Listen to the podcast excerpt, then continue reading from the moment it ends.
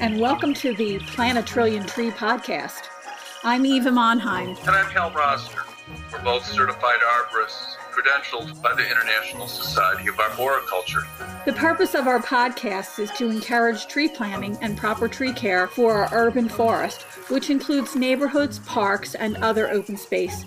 We'll also cover the importance of the already existing tree cover and the benefits. So, welcome everybody. Thanks for joining us.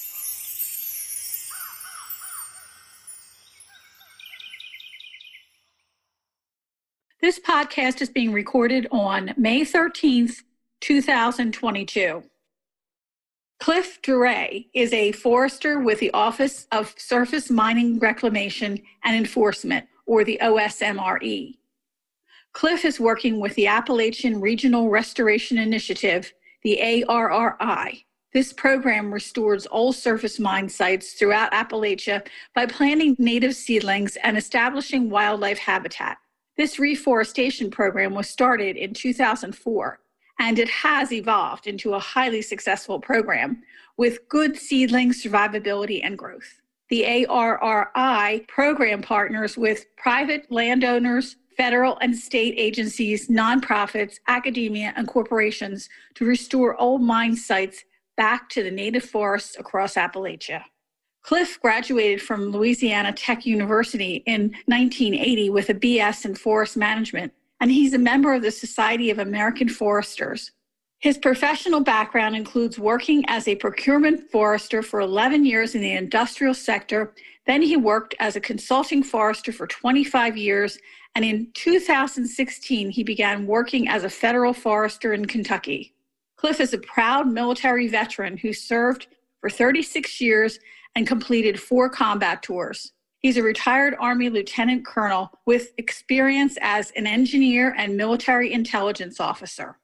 Welcome to the Plant a Trillion Trees podcast, Cliff. We're delighted that you can join us today.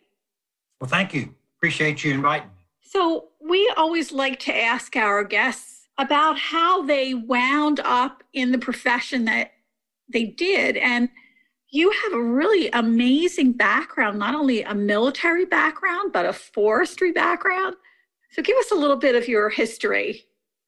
Well, what guided me to being in forestry, uh, I was in the Boy Scouts and I took forestry merit badge, and that stuck. That rang a bell with me.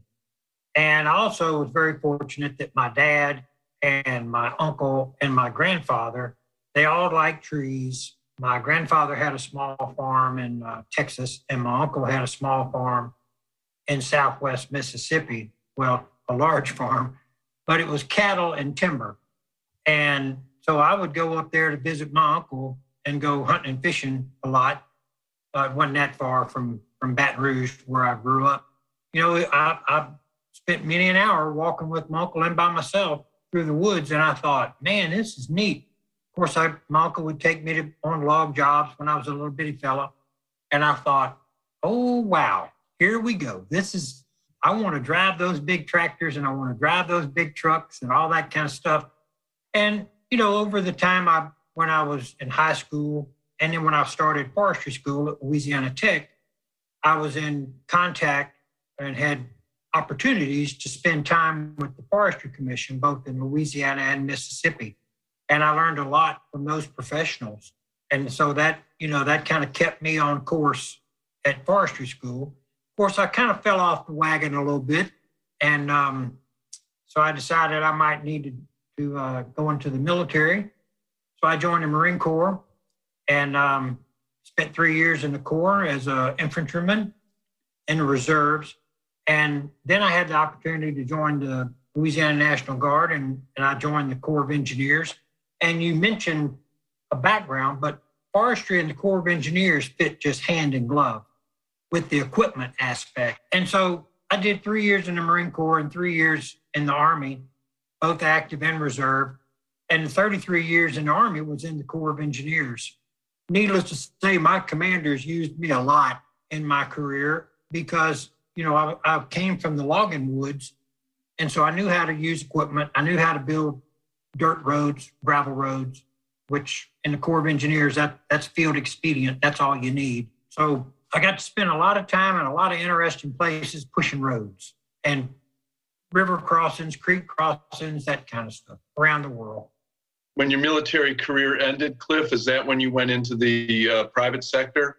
Well, Hal actually, I worked for the timber company for 11 years, and then I got the itch to go out on my own as a consulting forester.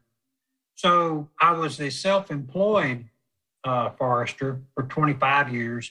So when I got off active duty after my last combat tour, I just went right back to um, forestry. So I never, actually, I never left it. And in fact, when I was deployed in the desert, I would always be talking to people about forestry or they'd be asking me questions, which helped my mind think a different channel than army and combat and being deployed. So that kind of helped me keep stable and keep my keep my compass straight, so to speak. But um, right. But yeah, when I was deployed, I of course I did a lot of things as an engineer officer and an intel officer in Iraq and Afghanistan. I got I got to do a lot of what they call it counter IED, which is looking for roadside bombs. And um, right. and the hunting was good. We found a lot of them. And uh, luckily, I came home pretty much unscathed. And then when I came back and got off active duty, well, then I just went right back into forestry. And what kind of consulting does a independent forester do, just for our listeners? Uh, primarily, you work for private landowners, and I do timber appraisals, timber sales, tree planting, land management. And long story short, when I left the timber company and started as a consulting forester, my first client, if you will, were three coal companies in North Alabama because coal is big in the top third or north part of Alabama. And these companies hired me to uh, plant trees or establish vegetation because we've got these mine inspectors and they're just eating us up.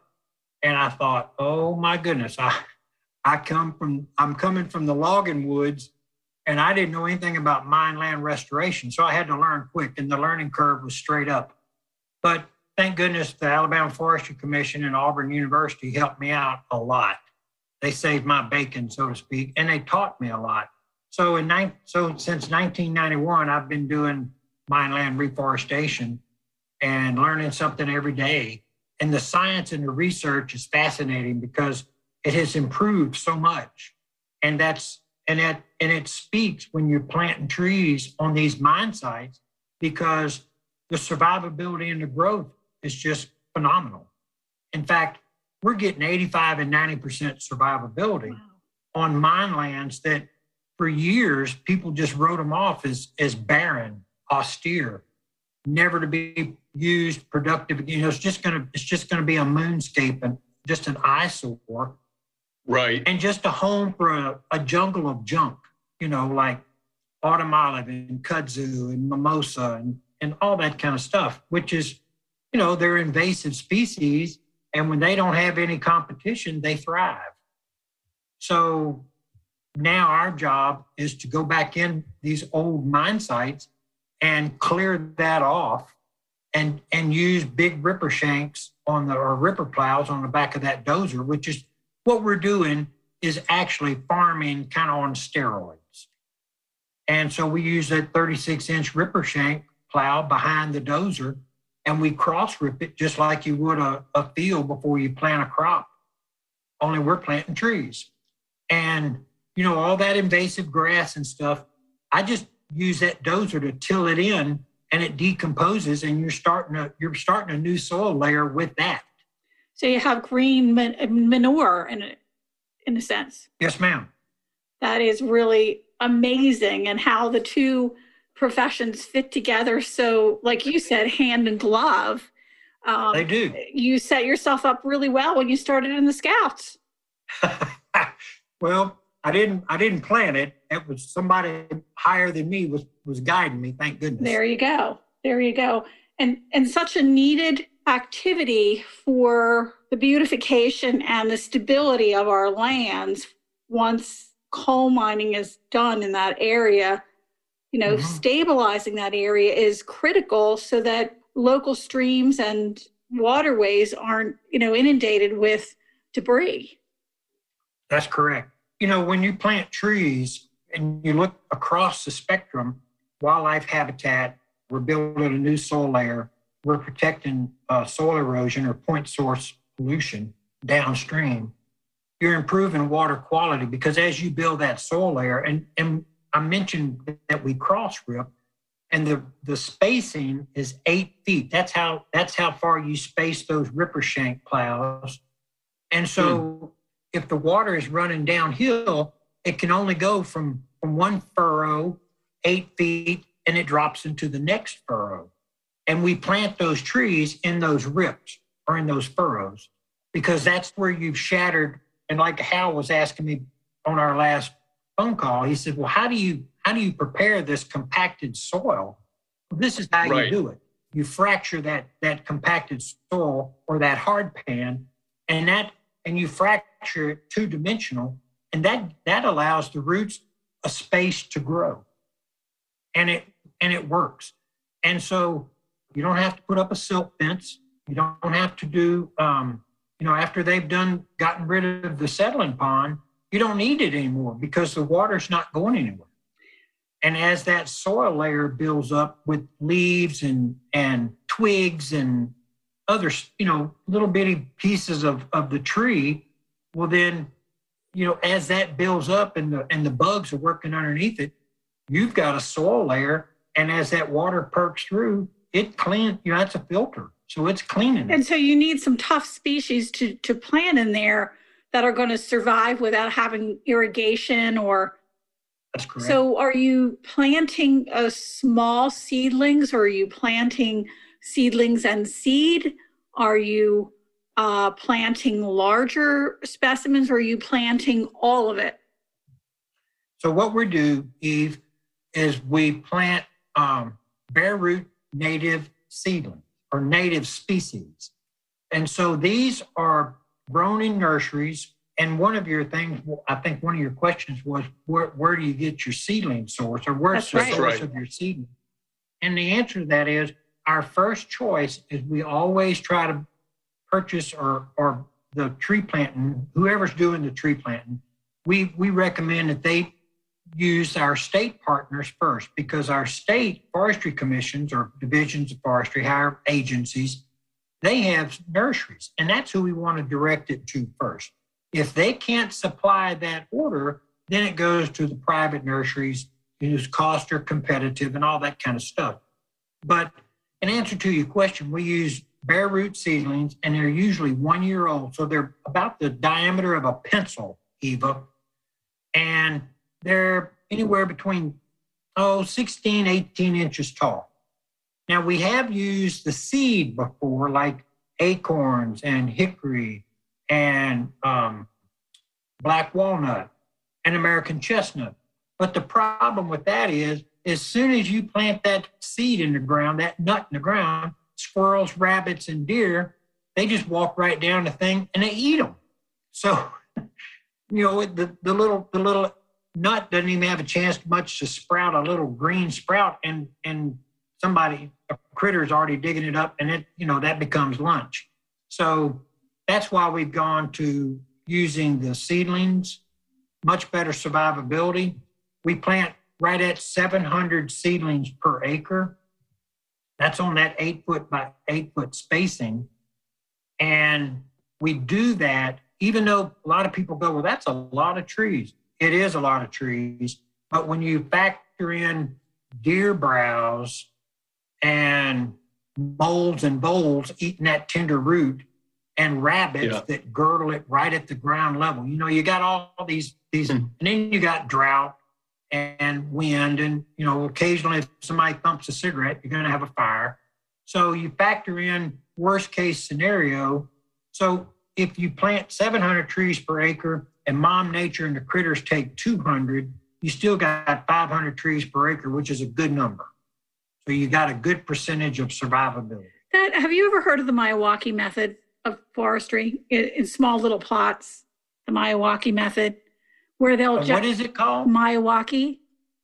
Uh, it's called heard that. tiny forest, where they where they you know really concentrate a lot of seedlings or diverse seedlings in a small area, and the idea is for them to compete with one another until they start to grow up. And and these are done in small areas. And the way you're describing your process sounds very much like that where they're using bare root seedlings or small potted plants. And the survivability is so much better when you have smaller plants because they adapt much quicker That's correct. and you know we know as as arborists that you know for every inch caliper it takes a year for that particular tree to establish itself. So the smaller the caliper the better uh, survivability rate you know from a from a standpoint of getting situated. And i think that's really fascinating that you're you're talking about the 16 to 18 inch year seedling.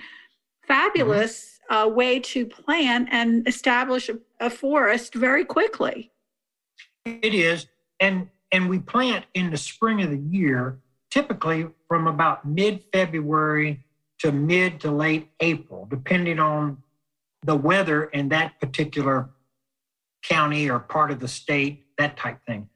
And your reason why you wait till about mid-February is in Appalachia, you have to wait for the snow to melt and the ground to thaw.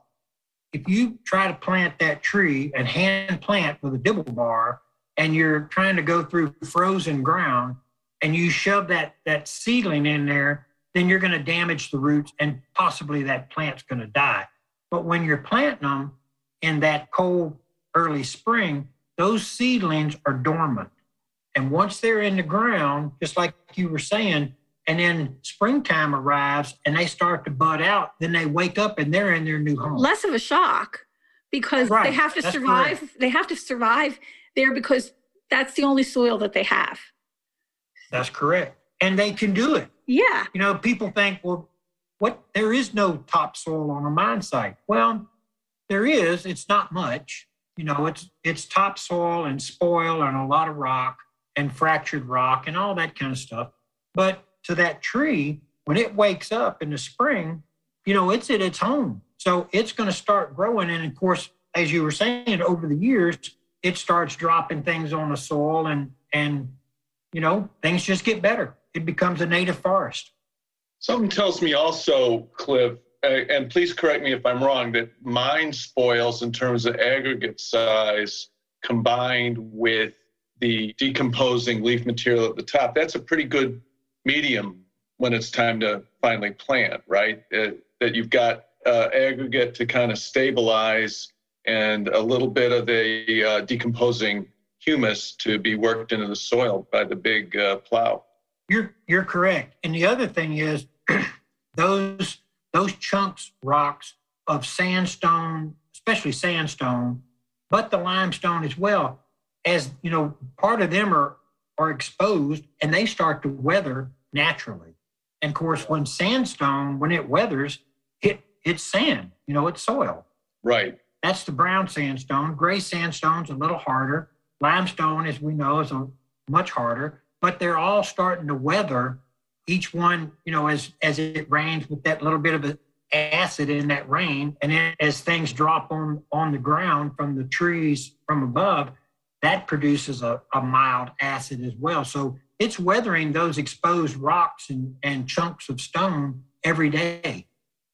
Right. So it's almost like Right. you're speeding up the process that we would have had years ago when when we had lots of exposed rock, really. Looking at these old strip mines, we're actually looking at bits and pieces of our own, own geology and you're processing this this whole woodland uh, using what we know today as the best method or the best practice. That's correct. What we're using is a thing called Forestry Reclamation Approach, or FRA.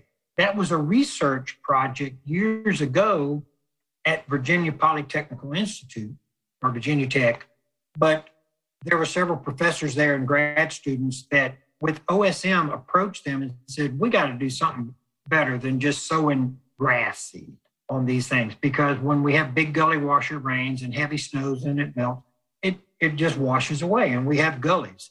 And so these forestry professors and grad students from the School of Forestry, they got together and they, they did years of research and they said, okay, here's a five step method to plant native trees. Here's how you do it. And at first, it was, you know, just rip one direction on the contour horizontally. And that's what Auburn was doing at the same time, or earlier, I guess. That was before computers. So they really weren't communicating with each other except, you know, at their little annual meetings and such. But Virginia Tech came out with this approach. And over the years, other universities like Virginia, West Virginia University, University of Kentucky, Ohio State, you know, all, all the players, they've all gotten together and each one of them is kind of, okay, here are some good trees to plant. You know, if you're in Kentucky, East Kentucky, here's a list of, of native trees to use. If you're in Western Kentucky, here's another list to use, that type of thing. It's regional kind of. But that research is helping us foresters in the field understand it and carry it out because we're the actual guys getting it done on the ground. Right. So everybody has to know the process inside and out for it to be successful. That's true. Do you That's use true. um, polymer for wetting as a wetting agent for your root systems? Because I know here in Philadelphia we do all bare root, and we use a polymer. We dipped it into a polymer so that the roots stay moist until they get planted. That's correct. And and I'm glad you brought that up because a lot of people don't know that. But all of the nurseries they use that, and it's a gel. Right. So or some powder. And when they when they put the water in it, it it turns into like little beads of jello.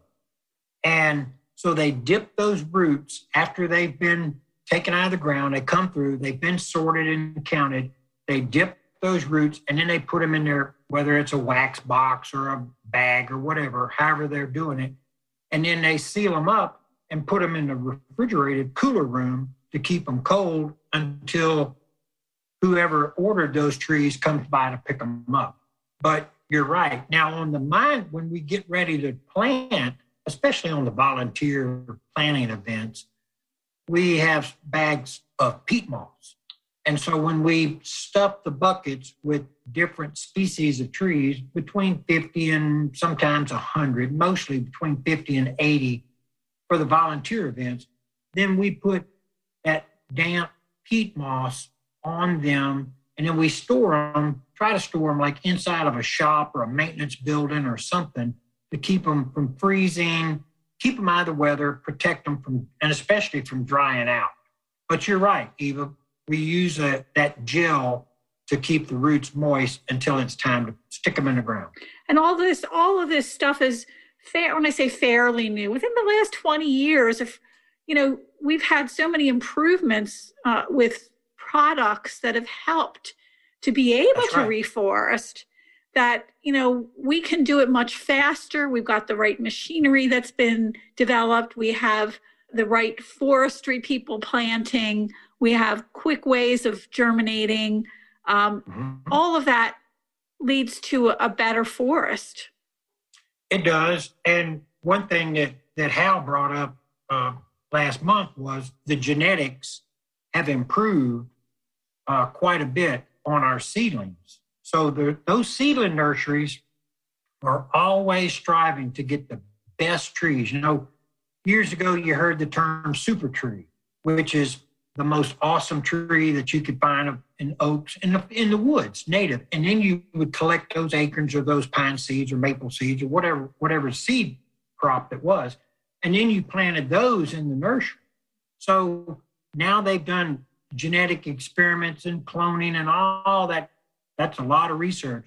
But at the end of the day, when you go pick up those trees at the nursery, you know that you're getting the best genetics possible today. Now, two years from now, five years from now, they may have generation three or four or something like that. But you know, when you go get yours today, those are going to be the best trees possible. That's really fascinating. And, you know, you wonder how many people know about this. You know, again, knowing this is, is, is gold, really.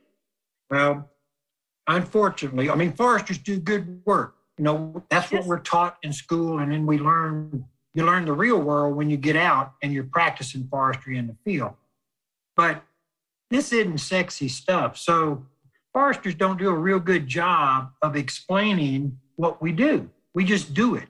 So then when you talk to somebody like yourself or Hal and y'all start asking questions and shining the light on things, then people go, wow, that's really going on? I had no idea. Well, and I, and I think too one of the one of the reasons why we have this podcast not only to encourage people to plant, but also to globally share information that might not be known or maybe make things better for people or easier for people. That planting can be very successful. It's not that big balled and burlap tree all the time. So, you know, no, it's the little babies. No, it's, it's the little babies that make a difference. That's right. It's the small ones. And and you know, when the when the folks at Virginia Tech were doing the research, they did the mechanical planting as well. So they would do a side by side, hand plant, mm. mechanical plant. And the, the survivability just wasn't there, especially on a mine site, because if you've I've done this, you rode on that tractor seat behind a tractor and you're right there and that wheel comes up and you stick that tree in that wheel and mm. it sticks it in the ground and you got two disc blades behind you that cover it up and you're bouncing over over rocks and hills and you know mm. there's no way you could do a quality planting job riding on a because i mean when you get off there you're damn near paralyzed you can barely walk so and that's on a that's on a what used to be an ag field so trying to do it on a what they did and research, trying to do that on a mine site, they probably did that in one day and they said, you know what, this isn't working. We're not doing this anymore. And but you have to try it to to see what happens. See what happens. And it, it that's what that's why our our schools and universities are so important for our infrastructure because they're exactly. the ones doing the experimentation. They're the ones that are carrying it out and they can see side by side the comparisons of what works and what doesn't. I just finished reading uh, Finding the Mother Tree, and she was a, a fabulous Susan uh, Simard, I think it is. She was talking about her plots that she had for forestry because she was uh, working with uh, forestry in Washington State, and they how they would clear cut everything and just strip everything off the ground, and realizing that that wasn't the best way to do it. To have to leave something there so that you don't have any problems with runoff, and the way you're explaining how you're doing your field uh, makes it sound very desirable for planting because it is very much like farm planting only you're you were planting trees rather than carrots or lettuce or something like that. That's right. What you're talking about that mechanical site prep is key to mine land restoration. Uh, i call it the long pole in the tent borrowing an army term of course. But Without that dozer, which is it's it's expensive because you're using the equivalent of a D6 or a D7 dozer. That's a size dozer, which typically is around 200 horsepower uh, with a D6. That's a Caterpillar brand, but everybody's got their own version of that. Or a D7, which is about a 225, 230 horse tractor tracked, of course. And those are the dozers that have got the horsepower to go uphill, downhill with those ripper shanks, those plows behind them. And believe me, they're pulling up boulders. You know, you either you either hook that boulder and pull it up, and then it looks like a big tombstone, or that 36 inch ripper shank, when it hits that rock, it splits it. And of course, if you hit it, that rock with that plow, and your tractor stops, then you lift that up, go over it, put your plow back down, and continue on. But those are the size dozers, and those don't come cheap. So with the operator and, and the and the fuel and all of the things that make that dozer go that work that day, you know, you're looking at around four hundred to five hundred and fifty dollars an hour. So you got to have somebody that's qualified that knows what they're doing, so that you can get the acreage per hour that you that you need to do. How many ripper shanks are on the back of a dozer, or is it just a single? We, it, you can use a single, Hal, but with those two size dozers that I'm talking about, typically you put a shank, you use two shanks, and you and you put them right behind the tracks on the dozer, which just happen to be about eight feet apart. Okay. So that's where our eight feet by eight feet spacing comes from. And when you do a hillside on a mine site, you go vertically or up and down that hill first, and then you go horizontally or along the contour second, because that would be your last furrow opening in the on the soil. And that's how the water is trapped between the, the furrow uphill, and it can only it can only run eight feet before it drops into that next slip or furrow. Right. So there's right. no there's no soil erosion, but and then you plant the trees in those furrows. So now they're getting every drop of water, they're getting their drink from that. And it holds Yeah. that it holds that water a little longer than let than letting it run down the next eight feet.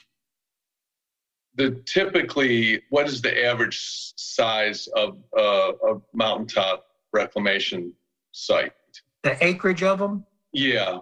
That always varies because one big mountaintop how can be two landowners or it could be six landowners. Mhm. And of course, not everybody wants their property planted back in trees. Some of them are just going to let mom nature grow back whatever. Maybe they've got a deal that they're going to make a grape vineyard out of. Um, there's all kind of ideas, but and and those have all been tried. And I'm not going to say yay or nay on any of them because I'm a forester. But I believe that mine sites, well, it just stands to reason. Those mountaintops were native trees before they were cleared and the overburden was cleared to go after that seam of coal. So you put all that overburden, subsoil, topsoil, rock, all of it back on there, and then you plant trees on it to put it back the way it was 400 years ago. In Right. Appalachia, it was native hardwoods, majority of it. So it just stands to reason. For me, you put it back in, in native hardwoods, wildlife habitat, and you try to put it back as native as possible. when you were talking about the equipment and being expensive and and the time it takes but when you think about developing a forest and you're you're actually speeding up the process you're actually gaining money by doing it the way you're doing it it you know the equipment may be expensive most people don't think of it this way but i'm thinking if you can cut 2 or 3 years off the process you're way ahead of the game you're way ahead of the game for you know, a, a healthy forest, uh, woodland walk so that people can actually do a hike through the woods. I mean, there's all of that to think about too. And the, the, the machinery actually becomes a lot less expensive when you look at it from the long run. You're exactly right, Eva. What we're trying to do is jumpstart or give mom nature a jumpstart of about 40 to 50 years. Oh my. That's a very minimum estimate because if you waited, if you if the coal companies reclaimed or didn't reclaim, and you waited for mom nature to put back a native forest, that's about 100 years. Yep. So if we can jumpstart that by at least 50, cutting it in half, then you're exactly right. The long range cost of this whole process becomes pennies per acre when you divide acres by cost, by 50 years, and a couple other environmental factors in there. Then, and then, of course, once you start and the animals start coming back, especially those fur bearing and those feather animals, now they're carrying seed in their fur and when they when they poop out there in the woods. So yeah. you when you bring critters back to your your little mini forest and then you've got mice so you've got birds you've got deer you've got coons you've got all that and they're bringing other seeds in from wherever they fed last they're bringing them in and depositing them on your little forest so now you're getting a, a mix that you don't even know about until it grows up You're really playing our music. We like to hear oh this kind of stuff. well we love hearing this kind of stuff because this is this is what makes us want to do this podcast you know I have a feeling Cliff sleeps well at night. I, I tell you what, I've been I've been in forestry for over 40 years. You know, I started out planting trees as a professional forester when I was a timber buyer for the timber companies. Part of my thing was, you know, if, if we clear cut because of pine beetles or a tornado or ice storm or whatever mom nature threw at them, well, then a lot of times people go, oh my gosh, what am I going to do now? But those folks were thinking not for them, but for their children and grandchildren. Of course, with the pines, to get a quality pine tree, you, you have to plant those good genetics. For the hardwoods, hardwood's going to sprout from seeds and from stump sprout. But if, if you want something other than maple and sweet gum, then you're going to have to buy the seedling. So I would advise my landowners, those clients that we bought the timber from, and then if they had a, let's say they had an ag field that adjoined that, whether it was cotton, corn, or a hay field, or they said, you know what, I'm about to get out of the corn business and the cattle business, and I'm going to put this whole thing back in the trees, children, and grandchildren. And I go, you know what? You're singing my song. I can help you. So I started doing landowner assistance when I was with the timber company, and that's before that caught on. But that's how you get people thinking. And thank goodness these were folks who, you know, they were in the Cattlemen's Association, they were good conservationists, that type thing, but they knew trees because they'd grown up with trees and they wanted their children and grandchildren to have trees, whether it was for walking in the woods, going hunting, going bird watching, or doing a timber thinning in about 15 or 20 years and putting some money towards somebody's college education. What you're talking about, the relevance of all of this is globally usable. In other words, all the processes that you're talking about today can be used anywhere in the world. And I think that that goes out to all our global listeners. We we really feel that having someone like yourself come on and explain these processes is invaluable to somebody who has to reclaim an area yeah, it is responsible, but it's also uh, good stewardship. Yes. Eva. Yes. And and and you're practicing good, sound forest management. And when you practice forest management and you practice forest health, forest health and, and forest management go hand in hand. And once you take care of your forest and it's healthy, and if a tree is diseased and you go, you know what, we got a problem. We got pine beetles, or we've got that emerald ash borer and all our ash trees are dying, or we've got oak wilt, or whatever the case might be, then you take care of that problem. Just like in a, a herd of cows or a, or a flock of chickens, you got to take the sick ones out. You got to protect the herd or the flock, and you got to protect the forest. But once you do all that and you stay on it, because that's a full time job but once you do that, you're you're good. And just like you're saying, your air is good, your water is good, your soil is healthy, and your trees are healthy. And then you've got wildlife management coming out your ears. So many of the innovations you're doing speak to the need for large scale plantings. And what I've heard so far is, you know, we touched on the innovations of bare root plantings. Mm-hmm and you hope that bare root innovation will continue because it, it, it is the primary input for getting trees in. I'm starting to think about some of the communities in uh, Kentucky, the two towns right around Christmas that got leveled. I mean, small towns and municipalities are really hurting with with loss of canopy cover, and you, and you almost wonder if some of the innovations. I mean, probably not that dozer, but still getting trees planted into settled communities on a larger scale. Perhaps there's some overlap there. There is, and that that happened in West Kentucky, uh, those two towns. And Kentucky Division of Forestry was pretty much right on the scene that the next morning. And and the way they they did that, Kentucky EMA. Long story short, the Kentucky Division of Forestry brought manpower and equipment, and they brought their dozers. First of all was to clear all the roads so the first responders could get in and help people and yeah. and find people um, right. because it was raining and cold and all that. But now they have flown over that with drones. They've walked over it. They've mapped it with gis And so those forested acreage, like you and Eva were just talking about, those forested acres, of course, they go back with their aerial photos and Google Maps, and they with through through the Division of Forestry, through NRCS, USDA, all of that, Corps of Engineers, and they've got the, the maps and they know exactly where those forests were. So they go in and they salvage what they can, clear it all out, and then they're going to replant. Yeah, we hmm. just had a tornado here in our region and we had someone talking about it. And I was out actually helping replant in people's backyards because there were they were they yeah. lost forest and then a housing development and they lost their trees and then you know that whole process is really fascinating and it needs to be done quickly so that they continue their mourning but also uh, the loss of natural resources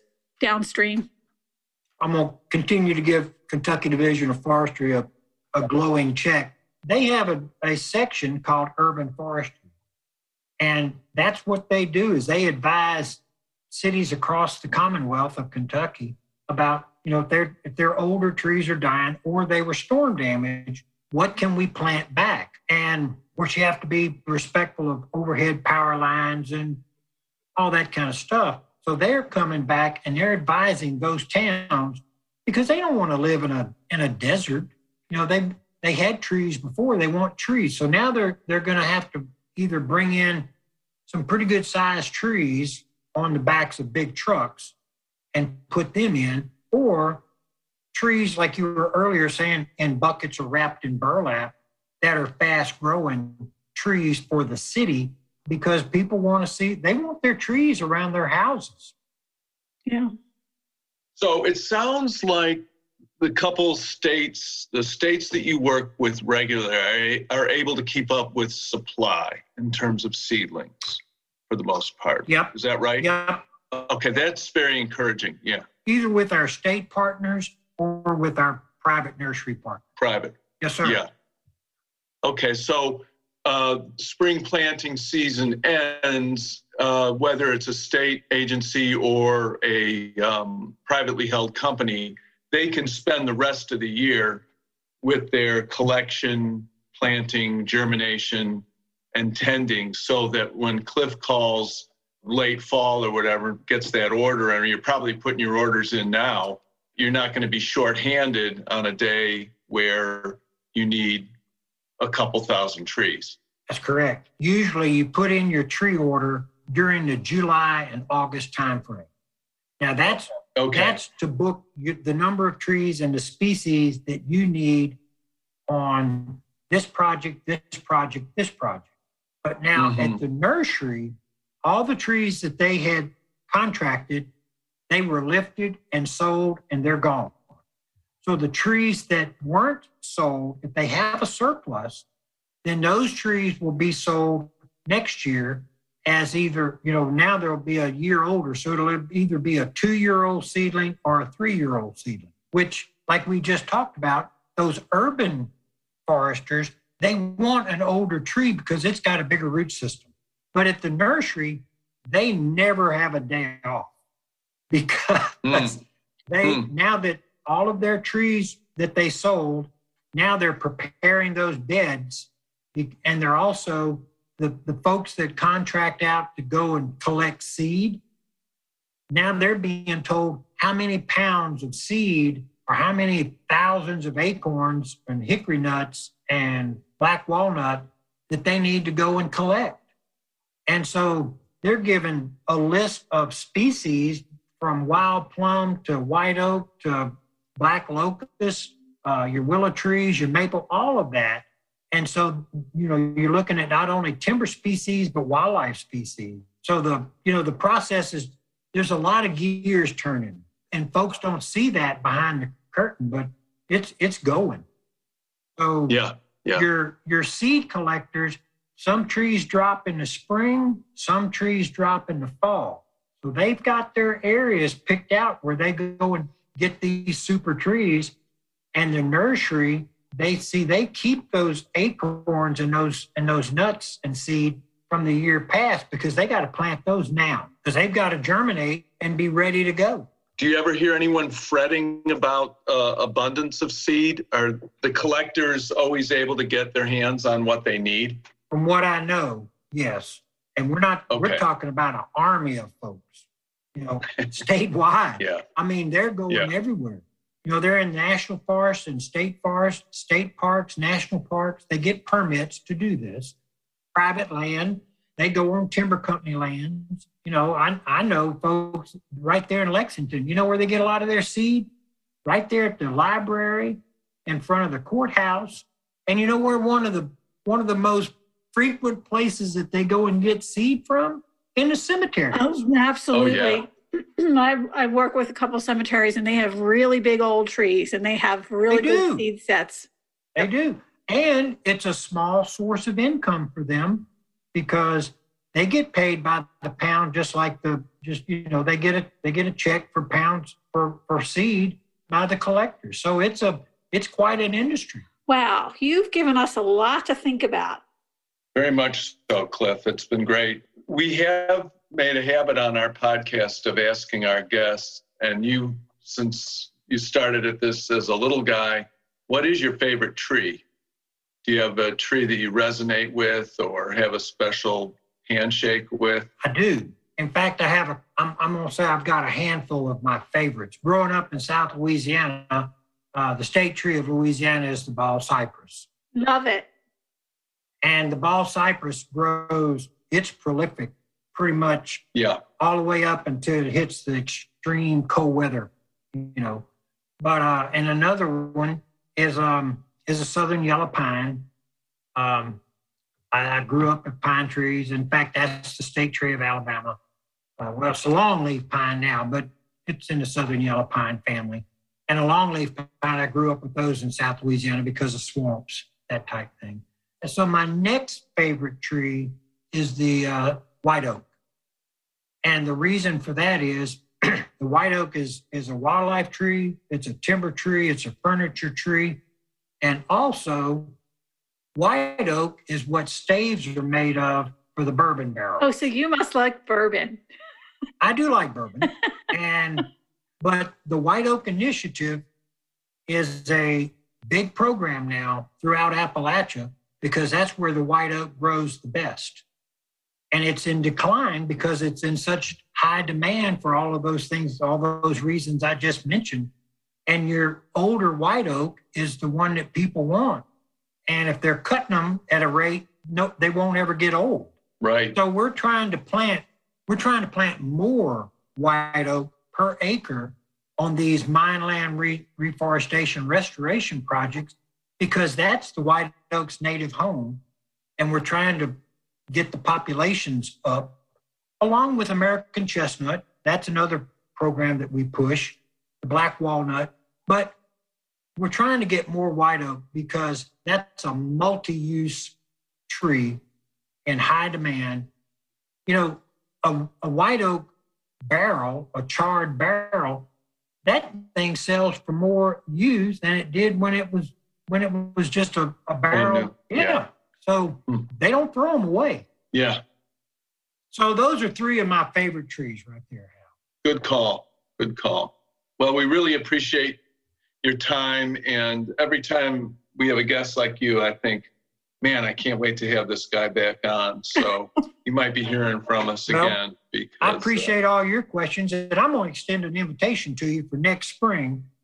Please do. If I have to come by and pick the two of you up in my truck, I'm bringing you to a tree plant event so you can see one. We would love that. I would love that. Yeah. Are we talking somewhere in Kentucky or what, what do you have in mind for Uh, us? uh, you know what? If you can get to Eastern Ohio, if you can get to East Kentucky, if you can get to Western PA, Eva, yeah. We, we- there's tree plantings all over Appalachia, and most of them occur during Arbor Arbor- Week Yes. right. or during Earth Week. Right. And the the he, the biggest event in Appalachia by far, and I'll give a little shout out for this one, is Flight 93, Oh, uh, sure. Nash, National Park near oh Shanksville, yeah. Pennsylvania, where the plane crashed on 9 11. And Yeah. they had that during Earth Week. That's when they that's when they typically try to have it. and Earth Day is always April 22nd. That fell on a Friday this year, so that was perfect.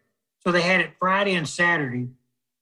And can you believe they have 500 volunteers per day? And they come from around the country and, and from around the world to come plant trees on a cold, wet, muddy day on a hillside. And it's very, it's just humbling because I've been a team Yeah. lead there for several years. And people show up to plant trees in honor of their of loved ones that have passed or of the of the people who died that day on the plane. It's amazing. It really is. Yeah, yeah. I will keep you up to date so that we're going to meet on a mine site and we're going to plant trees in the mud. Sounds great. It sounds fabulous. And and if you come to Philly, let us know. I will We'll do give you a tree tour. All right. I look forward to it. Cliff, thanks again. You're quite Been welcome. really You great. all have a great day. You too. Do the same, Bye. sir. Thank you. Take care. Goodbye. Bye bye. The Plant a Trillion Trees podcast is edited by Andromedan Recordings in Hollywood, California.